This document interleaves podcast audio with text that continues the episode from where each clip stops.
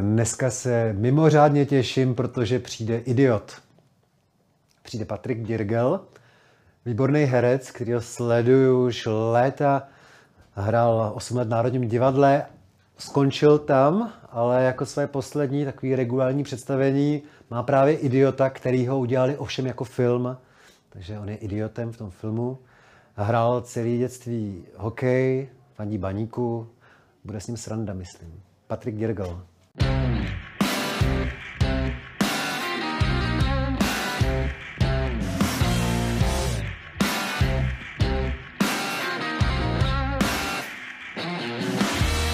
Neblázni.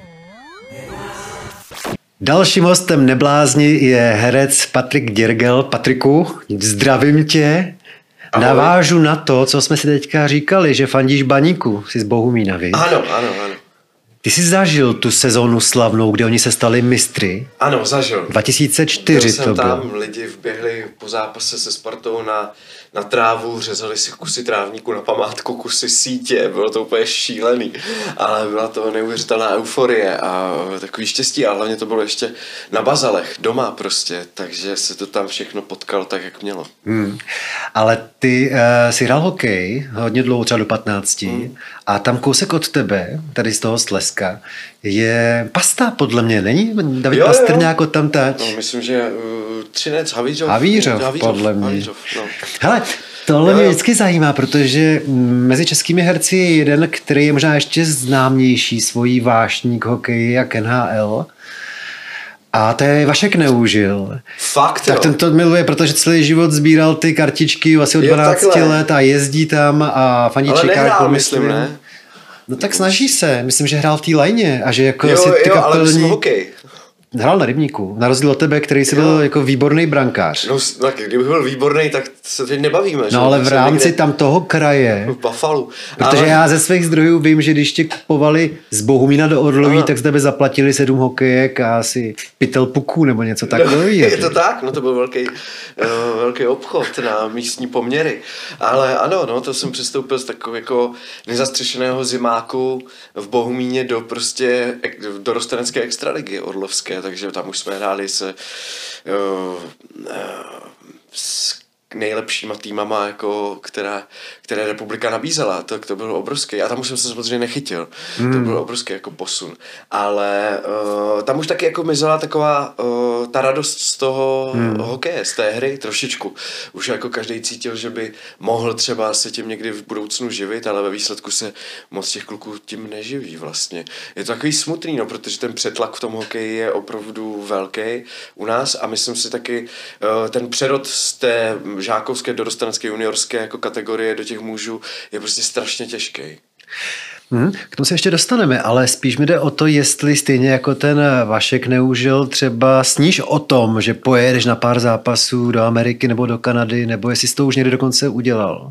Neudělal. A chtěl bych to udělat, zajímalo by mě to. Musíš jít se mnou, já ti řeknu proč. Proč? Byl jsem jedinkrát v životě a Pasta měl sedm bodů. No Tři góly, čtyři ne? asistence. Yeah. Přilítly stovky kšiltovek na led. To byl můj jediný zápas to je N H L. Ale já jsem někdy slyšel, že oni něk, něk, v některých státech jako nefandí. Že tam je ticho. Je to pravda? No já jsem byl jenom Víš, v Bosnu jako, a tam že... fandí dobře. Já jsem byl překvapený, v Bosnu fandí teda výborně. Víš, co myslím? Že, že jako když u nás jsou bubny, že jo, jo. a pokřiky a, a rotujou šály a tak, hmm. tak jako že tam někde se prostě koukají jenom. Já ti řeknu, kdo ti to řekne. Vašek Neužil ti to všechno. Tento všechno. Takže ještě si nejel a nejel. Nechystáš se. Nejel, já musím říct, že potom, co jsem ukončil tady tuhletu éru jako svou hokejovou, tak jsem se nějak jako vnitřně od toho hokeje strašně jako vzdálil. Začal jsem daleko víc sledovat fotbal hmm. a nevím, čím to je. Asi tím, že by mi bylo smutno, že to nedělám. Nebo víš, hmm. jak to myslím, hmm. že prostě jsem uh, radši přepnul na fotbal, než abych se koukal na hokej. No. To je podle mě rozumná psychohygiena. Jo. Nicméně uh, třeba osm devět let si pod vstupoval takový ten tradič, tradiční drill, jo. takový to hodně brzký stávání, aby člověk ještě před první hodinou na základce uh, byl na tréninku. Myslíš, že ti to do života vlastně dalo hodně a že z toho dodnes trošku čerpáš, že ti to dalo nějakou silnou vůli nebo schopnost překonávat překážky? Uh, jo. Myslím si, že jo. Myslím si, že prostě když stáváte ve čtyři a jedete s horníkama uh, v autobuse, jo, kteří jedou na šichtu a vy jedete na trénink, tak jako, že vám to nějak vás to ovlivní. A um, ta týmovost, ta kolektivita, si myslím, že to je jako u divadla vlastně. Ta je pro mě doteď jako nejdůležitější a je to ta nejpěknější věc, kterou mi mohlo poskytnout. Jako týmový úspěch i neúspěch je prostě silný zážitek, stejně tak jako na divadle, které já chápu obrovsky kolektivně. Takže jo, to, to mě ovlivnilo hodně. A ty jsi někdy zažil jako herec na Gánu, to znamená neskutečnou euforii? Ano. Po premiéře nebo... Moderniéře. Jo, jo, jo, jo. To by bylo no, horší.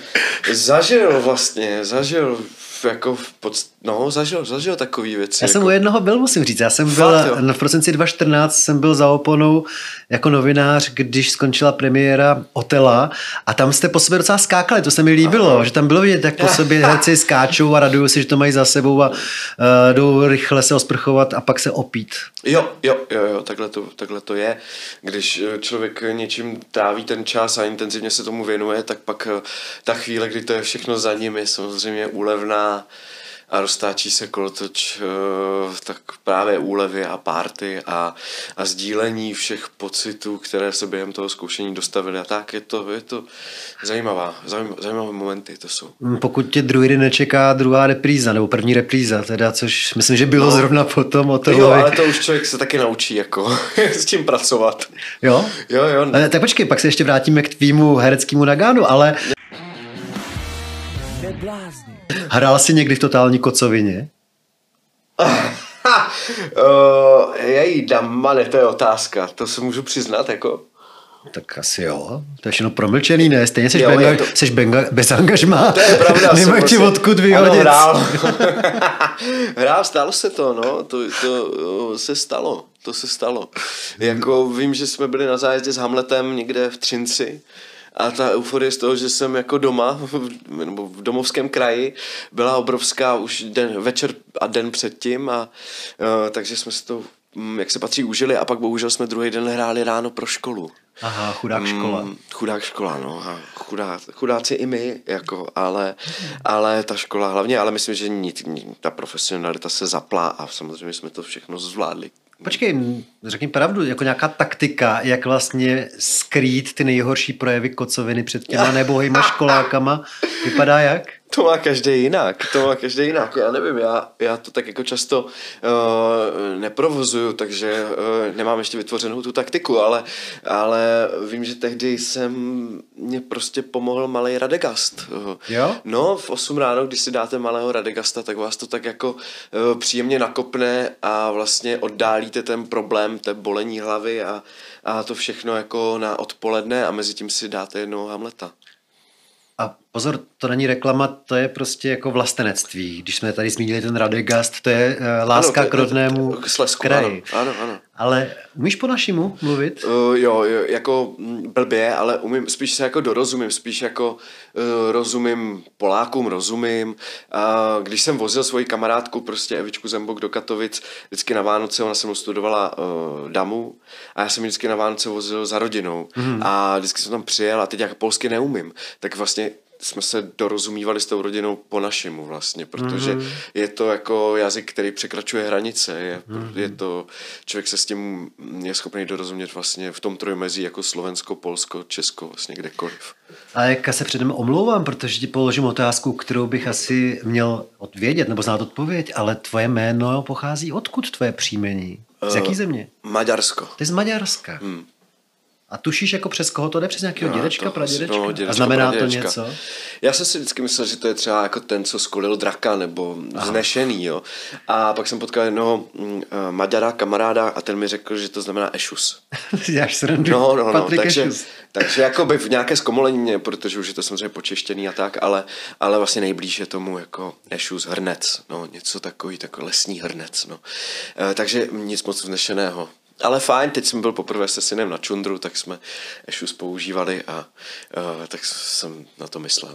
A co jmenuje Vavřinec a je mu tak šest? Pět. Pět? No a co na to říkal? To je totiž velký téma, protože, jak znám já, uh, od svých dětí, tak oni to úplně nevyhledávají. Nějaký spaní pod stanem nebo dokonce pod širákem. Možná máš větší štěstí. No, jako... Uh... vzpomínal na to, jako dodnes na to vzpomíná a děláme to každoročně, jsem vymyslel takový model, že se snažíme obejít republiku a začali jsme v Aši a je to vlastně cesta až až a, a jdeme a bude nám to trvat strašně dlouho. Do osmnácti, jo. No, já bych chtěl do osmnácti být na Jižní Moravě, abychom si to tam jako užili, ale... ale oslavíte v jiném sklípku jinak, letos. Jinak jako, jinak jdeme jako severní cestou a, a pro něj to je zážitek. Vždycky minulý rok jsme právě ušli asi, já nevím, dvacet sedm kilometrů. Hmm. Šli jsme pomalinku, že jo, ono to jako nejde. Občas nosíš na koni ho. Všechno, všechno probíhá a snažíme se to jako při, i v těch nepohodlných podmínkách jako nějak jako přežít spolu a, a je to fakt jako takový obohac, obohacující, no. On na to fakt jako vzpomínal strašně. My jsme pak jeli na dovolenou a na to nevzpomínal tak jako na ten třídenní čundr. Hmm. Hele, takže ty rád chodíš? No jo, jo, rád. A po přírodě. Když seš tam od tam a odkud seš, hmm. tak si někdy zkus absolvovat tu beskidskou sedmičku. Normálně si projdi celý Beskydy. No to bych chtěl. Ale máš limit třicet hodin. Jo, takhle. A to se musí stihnout za třicet hodin a je to sto kilometrů. No jo, no tak to je, to je blbý. A ty máš ty Beskydy rád, viď? Už se mi jednou stalo, já jsem jednou dělal uh, rozhovor s Radkem Brzo Bohatým a hrozně jsme kecali uh, krásně o Beskydech a uh, než ten rozhovor vyšel, tak on umřel. Že rozhovor vyšel ve čtvrtek a v úterý už umřel. To už mezi tím ale bylo v tiskárně, takže už to nedalo změnit. Takže vyšel překrásný, takový pábitelský rozhovor s Radkem Brzo Bohatým o kráse Beskyd, kdy už byl dva dny po smrti. Jdeme, ne, no, tak to se stane, no. No ale ty máš nějaký silný vztah tak taky vlastně k těm Beskydem. No tak hm, musíme eh, připomenout, že jim bylo asi osmdesát tři no, let. Dobře. No, Beskydy mám rád, ano, jsou syrové, čisté, takové jako, nevím, nějak to na mě vždycky dýchne. Já jsem se dneska ráno podíval na nějaký hodně starý rozhovory s tebou a třeba v deset let starém rozhovoru jsem viděl otázku nejoblíbenější místo. Odpověď mě fascinovala. Ty jsi řekl halda Ema v Ostravě. Ano, ano, ano.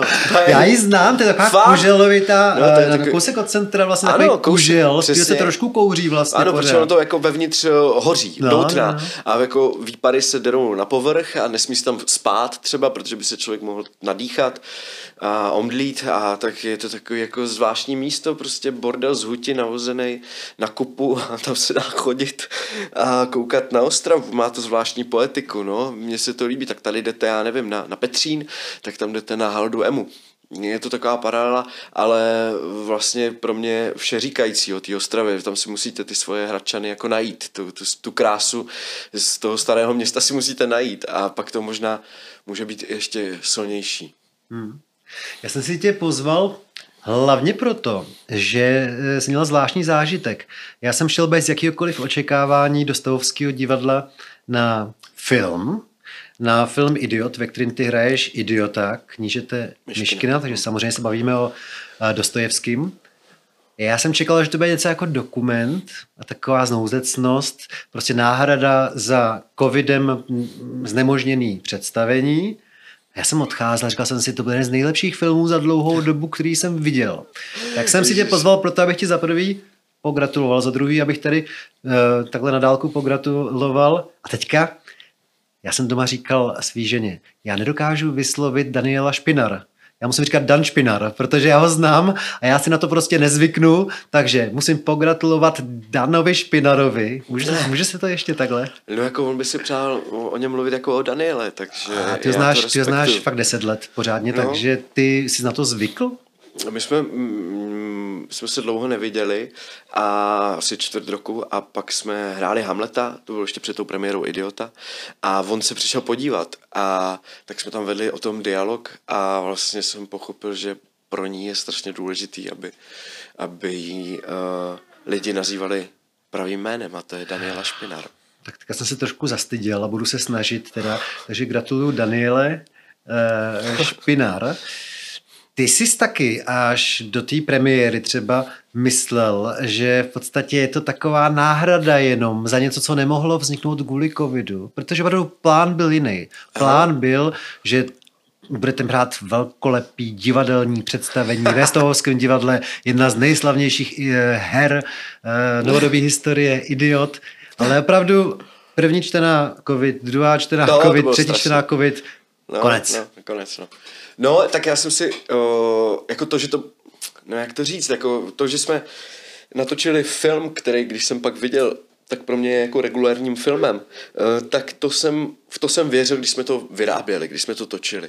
Do té chvíle jsem neměl vůbec absolutně představu, jako, a myslel jsem si taky, že to bude taková, jako spíš, spíš takový záznam inscenace, nebo uf, divadelníci točí v kulisách divadla něco, ale to vůbec není. To se nepotvrdilo vůbec naštěstí a mohlo to k tomu samozřejmě sklouznout, ale to se nestalo a opravdu ta energie, když jsem přišel první den na, tu, na to natáčení, tak byla taková, že pojďme udělat film, pojďme, jako ta ambice byla takováhle a tak my jsme se o to všichni snažili, měli jsme profi štáb, měli, měli, měli, měli jsme jako prostředky, jaké šly, aby, abychom toho docílili a ten výsledek jako je pro mě strašně potěšující, protože si myslím, že to nejen, že se povedlo to nějak profesně uh, udělat tak, aby to vypadalo jako film, ale ten film ještě má tendenci něco říkat, má nějakou výpovědní hodnotu a to je jako skvělý. To jsem, z toho jsem byl úplně nadšený.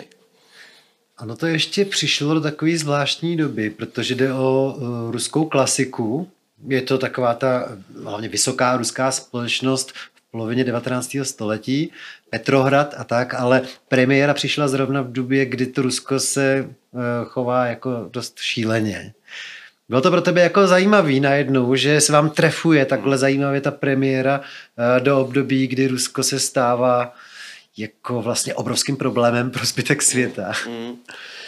No, já jsem to tak jako nevnímal vlastně. Já se tam je proto, že vidím, že máš vlastně na, na prsou jo, tu no. ukrajinskou holubic, tak mě napadla ta otázka. No. Oni zaútočili na Ukrajinu v den mých narozenin. Já jsem stál a koukal jsem, co se děje ve světě. A třicátého... dvacátého čtvrtého února. Ale kolikátý? třicátý třetí třicátý třetí Kristova léta. No, tak to, tak to člověk samozřejmě, člověka to naplní a uh, žije tím, snaží se pomoct a uh, sleduju to, no, jako asi každý. A uh, to, že jsme měli v zápětí uvést ruského autora, mi nepřipadalo jako problém, protože si myslím, že uh, prostě Dostojevský ani, um, ani Ivan Ivanovič uh, z Lvova jako nemůžou za to, jaký debil je Putin. Jako. No to nepochybně nemůžu. Spíš, jestli jsi říkal, že díky tomu, že jsi docela dlouho žil s touhletou hrou, to znamená, že jsi musel uvažovat trošku jako Rus, jestli ti to něčemu pomohlo, jestli člověk má potom třeba naivní představu, že trochu líp chápe růz, jako, nějakou mentalitu, nebo víš? Jo, tak samozřejmě, že tam se do toho románu se samozřejmě ta nějaká ruská nátura jako propisuje, to, to je jasný, jo. Ale myslím si, že to, proč to jako žije a proč to furt funguje a proč to má tu výpovědní hodnotu, je nějaká nadčasovost a nějaká věc, která je nad tím a můžeme to zasadit do jakékoliv, podle mě, doby, do jakékoliv země, a bude to fungovat, protože ta společnost je uh, jako prostě je podobná všude, mm. všude. Ono to může právě dát i to poselství, aby člověk nepaušalizoval, že Rusko znamená i ten tvůj idiot, což je nejhodnější člověk na světě vlastně. No, no jako ano, ale znamená i Dostojevský, což je podle mě jeden z nejlepších jako autorů na světě. Určitě, je to krásný román. Ty když jsi uh, třeba nastoupil na konzervatoř, tak pro tebe bylo jako jednoduchý říct si tyhle méně tlustý romány a začíst se do nich, protože znovu připomeňme, že ty jsi až do devátý třídy hrál hokej. No jasně. To, a to pak je najednou střih dostáváš se na konzervatoř no, no. a tam asi musíš povinně číst takovou literaturu. Jo, jo. Jde ti to snadno tehdy nebo? Uh, no a mě to nejde snadno a asi mi to nikdy snadno nepůjde, protože jsem dyslektik, takže to je jako problém. Jo. Jak se mám jako představit, to znamená, že se zadrháváš na to čtení v tom no. textu, takže čtu, čteš každou čtu... stránku dvojnásob času než já? Mm, mm. Trvá mi to a pak třeba zjistím, že jsem přečetl deset stránek a pamatuju si, nebo jako vím, o čem je jedna. Je skvělá dispozice pro herce. Je, protože si to musím přečíst znova. Jo. A tím pádem se do toho jako člověk dostává hloubš a hloubš, takže vlastně já to beru jako pozitivně. Je to jako dobrý, no. Uh, tak, uh, ale ten šok, jako ten kulturní šok uh, z té hokejové šatny do šatny uh, před učebnou na konzervatoři je samozřejmě velký. Ale mě to úplně fascinovalo. Mě, já jsem byl strašně šprt, já jsem četl, já jsem četl Stanislavského, Čechova, jako všech, všechny učebnice herectví a všem jsem si jako chtěl projít, všechno jsem chtěl mít načteno, aby se to do mě nějak jako zarylo. Jsem tomu strašně věřil, že, že, že to bude mít nějaký vliv na mě a prostě asi tam ta drezura z toho hokeje se pak projevila v tom, že jsem prostě do toho šel na sto dvacet procent. No. A nebyl jsi za nějakého otloukánka na té konzervatoři, když jsi byl také tradiční, protože milovat Stanislavského metodu, to asi v sedmnácti letech jsi byl jedinej, ne? No, to jsem byl trošku zablázna a neměl jsem moc kamarádů, jako těch, co, co měli jako tak už jako volnějc na háku, tak těch s těma jsem moc jako na začátku moc prostě nekamarádil, no. To tak bylo, no. Ale uh, pak jsem se samozřejmě uklidnil a dneska už je to úplně něčem jiném, ale uh, ten začátek byl fanatický, no. Ten byl fanatický, tak protože já jsem nebyl ani v divadle do té doby, mm. jo, takže mě to sejmulo úplně z nuly na, na, na, z nuly na sto prostě za, za dvě vteřiny, to bylo úplně šílený, jo, ten náraz a já jsem prostě do, se do toho chtěl pustit po hlavě a miloval jsem to, miluju to dodnes vlastně, ale už ne takhle jako zarytě. No.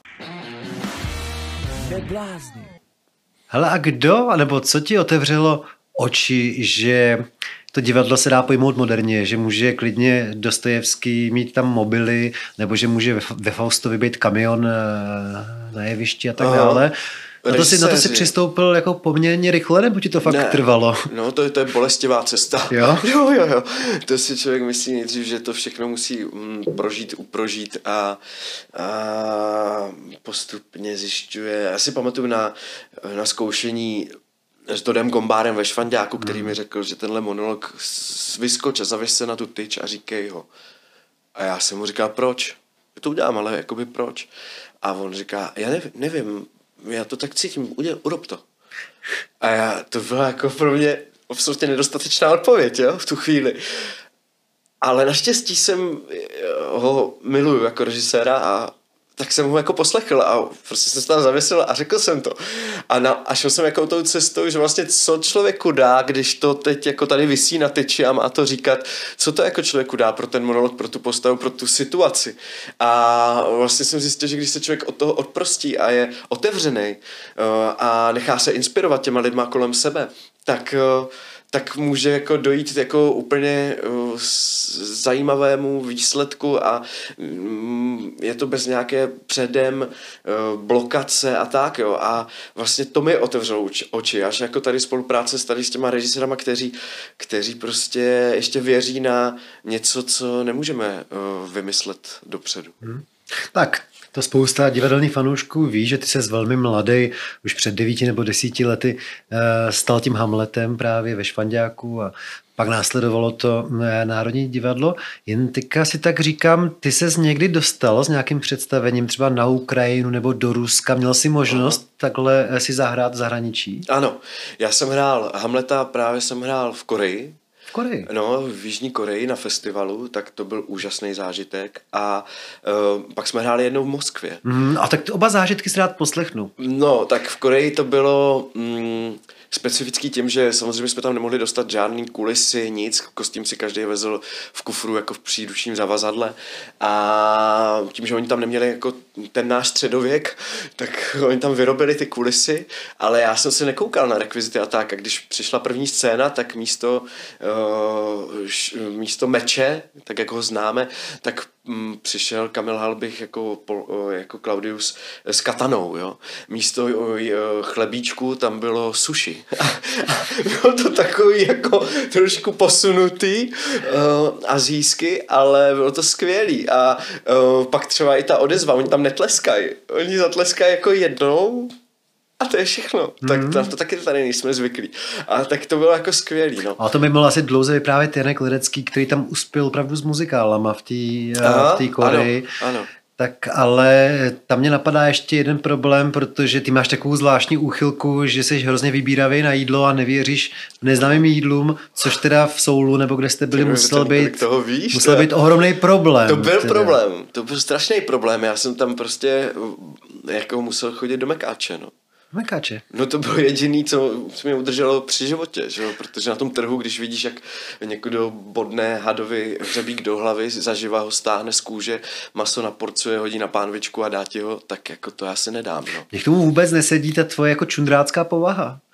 Tomuhle tomu, k té takové vybíravosti, protože no, já... se o strašně moc ochuzuješ, ale to víš. Jo, to vím, samozřejmě. A já jsem se taky jako posunul díky ženě a uh, strašně... Už jsem dobrý, už bys to na mě nepoznal. Jo.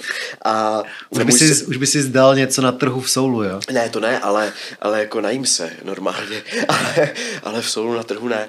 Ale uh, můj syn mi to vrací samozřejmě, protože ten je, má úplně to samý, aha, nejí vlastně nic, aha, a jí jenom těstoviny, maximálně s parmazánem, ale nesmí se ten parmazán roztát, takže, takže jako na studený těstoviny se dá parmazán. Mm-hmm. Takže náš čundr vypadá tak, že já sebou mám normálně uh, řezadlo na parmazán, parmazán, těstoviny a vařím v lese, mm-hmm, na ešusu uh, jako italský jídla. Mm-hmm. A na čem, na čemže spíte? Spíme, no to taky jsme nevychytali, aha, spíme na takový nafukovací madrací. Příště, říkal, už si vezmu, tak... příště už si vezmu normálně karimatku, no, mm. protože ten můj batoh měl asi čtyřicet pět kilo, takže to nešlo unést, to bylo strašný. Ale zářili ti oči, když jsi vyprávěl o Koreji, no a zážitek z Moskvy? Zážitek z Moskvy, tam jsme hráli les od Ostrovského, to bylo ještě na Damu, kdy nás pozvali na takový jako festival studentský a to bylo, to bylo jako neuvěřitelné, to byla jízda. Já jsem chtěl se tehdy zavděčit ruskému publiku, protože mi říkali, že to bylo překládané jako v tu chvíli simultánně do ruštiny a já jsem jako chtěl se jim zavděčit, tak jsem se celý den, když jsme tam přiletěli, učil jeden monolog, takový kratičkej, který tam byl jenom proto, aby se kolega převlík v podstatě, tak jsem se učil v ruštině. Mm-hmm. No a uh, teď jsem tam naběhl na to, na to pódium a A samozřejmě jsem to zapomněl v tu chvíli. A zapomněl jsem to tak, že jsem to zapomněl i česky. A teď stojíte před těma lidma, kteří, jak mě všichni varovali, jako umí dávat najevo okamžitě nesouhlas, souhlas, všechno. Tam, tam to jako probíhá komunikace mezi hercem a divákem. A já jsem se strašně bál, co teď bude, protože jsem tam byl sám a přede mnou bylo pět set lidí Rusů, kteří jako čekali. A tak čekali a mě napadlo, že jako nejlepší bude, když usnu. Tak jsem začal dělat, že usínám a spal jsem a u toho jsem ve stoje spál, začal jsem se prohýbat dozadu a prohýbal jsem se, prohýbal až do takového mostu, pak na mě ten kolega syknul, že už je hotovej, já jsem se postavil, uklonil a odešel. To bylo místo toho monologu. A to je jako nejsilnější zážitek z Ruska, který máš. Jo, byl potlesk, tak to bylo dobrý. Tak a to se vracím teda z Moskvy zpátky k Idiotovi, který já jsem viděl ve Stavovském divadle. Teďka už ho diváci mají možnost vidět i v kinech. Ale teda možná to teda ještě umocnilo můj zážitek, protože vidět divadelní představení, který bylo zpracovaný jako film a natočený ve Stavovském divadle a vidět ho v tom sedadle luxusním toho Stavovského divadla, tak to je něco. Jo, to je zážitek. To je něco. Mimochodem, když ty jsi poprvé třeba dostal do ať už Zlaté kapličky nebo do Stavovského divadla, to asi byl taky velký zážitek, když z toho, tam máte ty Bezruče, taky pěkný divadlo, ale... No to je nádherný divadlo. Ale spíš mi jde o to, no, jestli když si potom dva tisíce čtrnáct nastoupil do té činohry Pražského mm. národního, jestli to rychle opadne, takový to okouzlení z toho, v jakých prostorách se vlastně pohybuješ, nebo to ještě pár měsíců trvá, když člověk říká, to je posvátný místo. Jo, jo, jo, rozumím.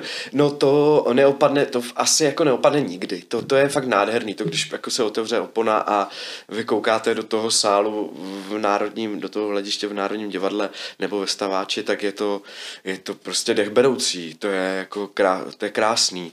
No, ale zároveň si myslím, že během té tvorby, během toho zkoušení se tady na to všechno musí člověk se tady od toho musí člověk jako odprostit, protože jinak by tam chodil v rukavičkách a ne, nedělal by divadlo, jenom by, jenom by tak jako se klaněl zlatým portálům a to není dobře. Takovou dětskou otázku ti dám. Kde se ti hraje líp? Ve Zlatý kapličce anebo ve Stavovským? A proč? Asi jak co? A jak s kým? Já to mám takhle, já jsem vždycky, vždycky jsem říkal, mě se tak dobře hraje v tom Národním, to tam je takový fajn, a pak jsem říkal zase ve Staváči, to je skvělý, a najednou jsem si uvědomil, že to vlastně není vůbec o tom, o té budově, ale je to o těch lidech, se kterými se tam na to představení setkám, a o tom, co zrovna hraje. Hmm. No a takový smutnější na tom je, že vlastně ten film Idiot je tak trošku labutí písní tvojí, protože ty si před půl rokem ukončil svoje angažmá v Národním divadle, už seš jenom host. To znamená, že tak jako plynule končíš, dohráváš ještě. Přijdou občas takový uh, návaly melancholie, že prostě se ti stejská. A po čem případně se ti stejská z Národního divadla, pokud po něčem vůbec? Uh, jo, uh, no, uh, tak ono to není moc smutný, uh, že to je labutí píseň. To je strašně pěkný, protože ten film se podařil, a kdyby to byla inscenace, tak by zanikla, ale ten film tady bude. A to je vlastně strašně krásný. Ale třeba by trvala deset let jako Hamlet. No to je pravda, to, to máš pravdu, no. Jo, jo, jo. Ale nevím, no, tak mi to přišlo takový pěkný rozloučení vlastně. A um, stýská se mi po lidech. Stýsk, zase, zase se mi stýská jenom po lidech. Teď jsem šel, já jsem pak měl volno, jsem na tu výpověď, a pak jsem měl volno prostě celý podzim, zimu, a dlouho jsem v tom divadle nebyl, uh, a najednou jsem šel po Ovocném trhu a koukám na tu budovu, a najednou mě přepadl, přepadla taková melancholie, a vlastně jsem říkal, hej damane, co to je, co, vlastně, co jsem to udělal, a najednou jsem si uvědomil, že to je vlastně stesk jako po po těch lidech, no. Že mi vlastně chybí víc než ta budova. Že mi chybí prostě vrátní v historické budově, kteří vždycky se mnou prohodí pár slov, zeptají se mě na děti a já se jich zeptám, jak se mají, a chybí mi pán v bufetu, chybí mi kolegové. Jako to jsou lidi, kteří, kteří prostě pro mě dělají to divadlo. A je jedno kde. A když už nejsi tím stabilním členem, to znamená, že jsi musel vyklidit šatnu, nebo ti tam dovolili nechat si teda nějaké věci a nějakou skřínku? No to je právě jedna z těch věcí, jako tam, já tam jako mám šatnu pořád, ale jako nikdy to, tím, že se tam rotujou, tím, že tam rotujou ty soubory, jako balet, opera, tak tam člověk nemá ten stoleček s fotkama, nebo já nevím, s kytičkou, kterou dostal na nějaký premiéře, nebo já nevím, s něčím. Naopak ten stoleček se dělí, takže ho nechává co nejsterilnější.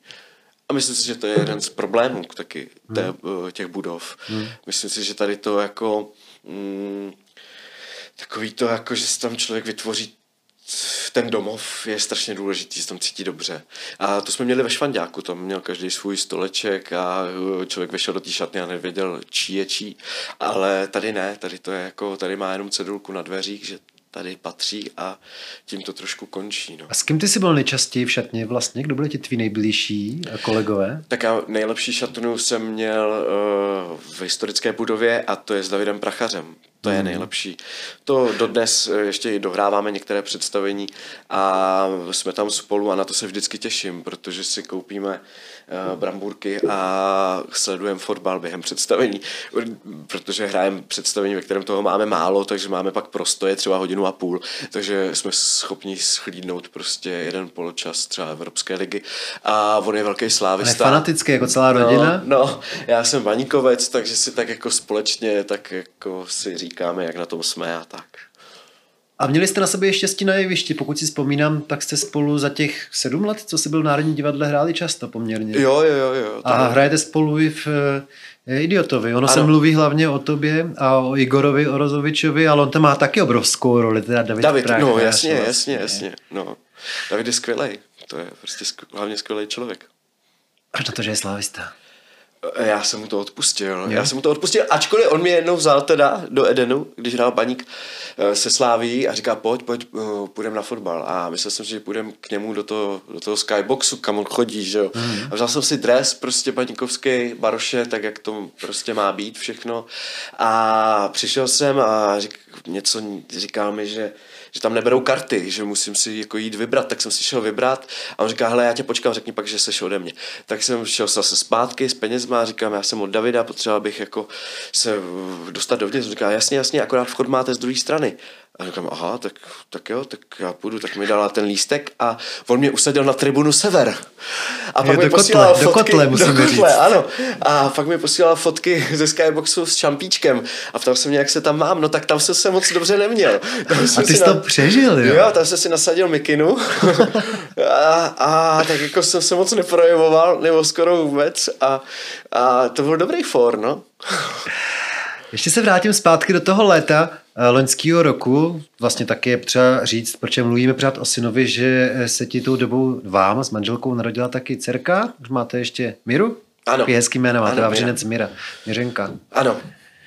Miřenka Čechová je známá baletka bývalá. Ano, my jsme to právě s ní jako řešili. To Jestli vám to dovolí, jo? No právě, tak protože my jsme zjistili, že to jméno není v kalendáři. Aha. A tím pádem jsme taky se dostali k té informaci, že, ona, že jí tak říkali ve školce, mhm. a takže to je takový jako její. Jo. Tak jsme se vlastně s ní dostali do kontaktu a ptali jsme se, jestli by jí to nevadilo, že bychom se pokusili to jméno jako uzákonit, jako aby bylo oficiálně Miřenka. To se nám nepovedlo.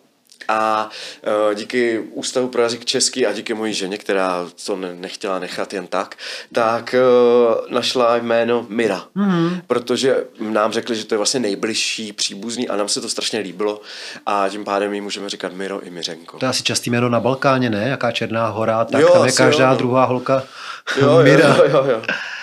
No ale chci se vrátit do toho léta. Ty si teda podal výpověď a něco si zmaloval. To ti zatím jako vychází ta představa toho, co se bude dít, až nebudeš mít zaměstnání stálý. Jako všechno jde podle toho, jak jsi to uh, vysnil, než si podal tu výpověď v Národním? No, uh, já musím zaklepat, že jo. jo? Musím, musím říct, že jo. Protože já jsem si vysnil, že budu mít volno a že budu, že budu jako mm, trošku pánem svého času. Uh, a to se mi plní. My jsme byli... Jezdíme na hory, prostě jezdíme, naučil jsem Vavřince, nebo naučili jsme Vavřince lyžovat a prostě si užíváme společný chvíle, jo, a to je, to je prostě něco úžasného. No, prostě, když vím, že, že já nevím, že na Vánoce chceme odjet za rodinou, tak prostě odjedem a já řeknu, že nemůžu a nejsem. A to je, jako je, to je hodnota, která, kterou člověku jako asi žádný angažmá nedá. A tomu úplně rozumím. Ale za co kupuješ ten parmazán potom?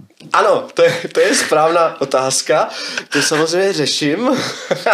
Ale uh, a znova musím zaklepat a musím jako říct, že, jsem, že mám štěstí a moc si toho vážím, že můžu, uh, že mám přece viděnu práce někdy od května do října se zase od rodiny jako dost jako odloučím a budu zase vydělávat na to, abychom mohli si zase společně užívat. A to znám, ty herci v tuhle chvíli říkají, ještě o tom nemůžu moc mluvit. Je to tak. Nemá to vůbec smysl. Jenom z toho, co naznačuješ, se mi zdá, že to bude něco většího. Takže typuju, že to bude dlouhý natáčení, že to bude asi hlavní nějaká role. Bude to hodně, no. Že se možná dostaneš i někam, to fakt jako hádám, aby si lidi nemysleli, že jsi mi to řekl před ne, natáčením, ne, ne, řekl, že neřekl. Se třeba dostaneš i mimo Prahu. A jo, tak. jo, budeme na Pálavě, uh, pak... Bobule čtyři. Já nevím, prostě já to, já nevím, jako, jak můžu mluvit, nemůžu, takže, takže prostě budeme tam u vína uh, pracovat a pak se přesunu asi i na Vysočinu a zase tam budeme pracovat a pak už budu snad doma. Abys to hraní ještě uměl po takové pauze? No to je, to je jasný, no. Uh, toho se člověk taky jako bojí, ale zároveň, zároveň uh, je to jako dvousečný, protože já si myslím, že někdy ho člověk uh, neumí, když hraje dvacet čtyřikrát v měsíci. Hmm. Tak. To je věc, kterou samozřejmě starší herci hlavně hodně řeší, jako jestli budou až na dosmrti hrát, nebo jestli hnedka, jak jim takhle začne důchod, penze, tak to využije půl do penze. Právě tvůj uh, spolusedící v šatně bývalý David Prachař mi říkal, že jeho tatínek Ilia v den, kdy mu to umožňoval zákon, což bylo třeba šedesát jedna let, odjel na chatu a už se nikdy do Národního nevrátil. A pak jsou druhý extrémy, jako je, je Iva Janžurová, která naopak ano. jako evidentně se chystá ještě dvacet let v Národním divadle to jo. hrát. No to je prostě o nátuře. A ty seš blíž, myslíš, Iliovi Prachařovi nebo Ivě Janžurovi? Já jsem blíž Iliovi Prachařovi. Děkuju. Děkuju Patriku za rozhovor. Já děkuju moc. Tak jo.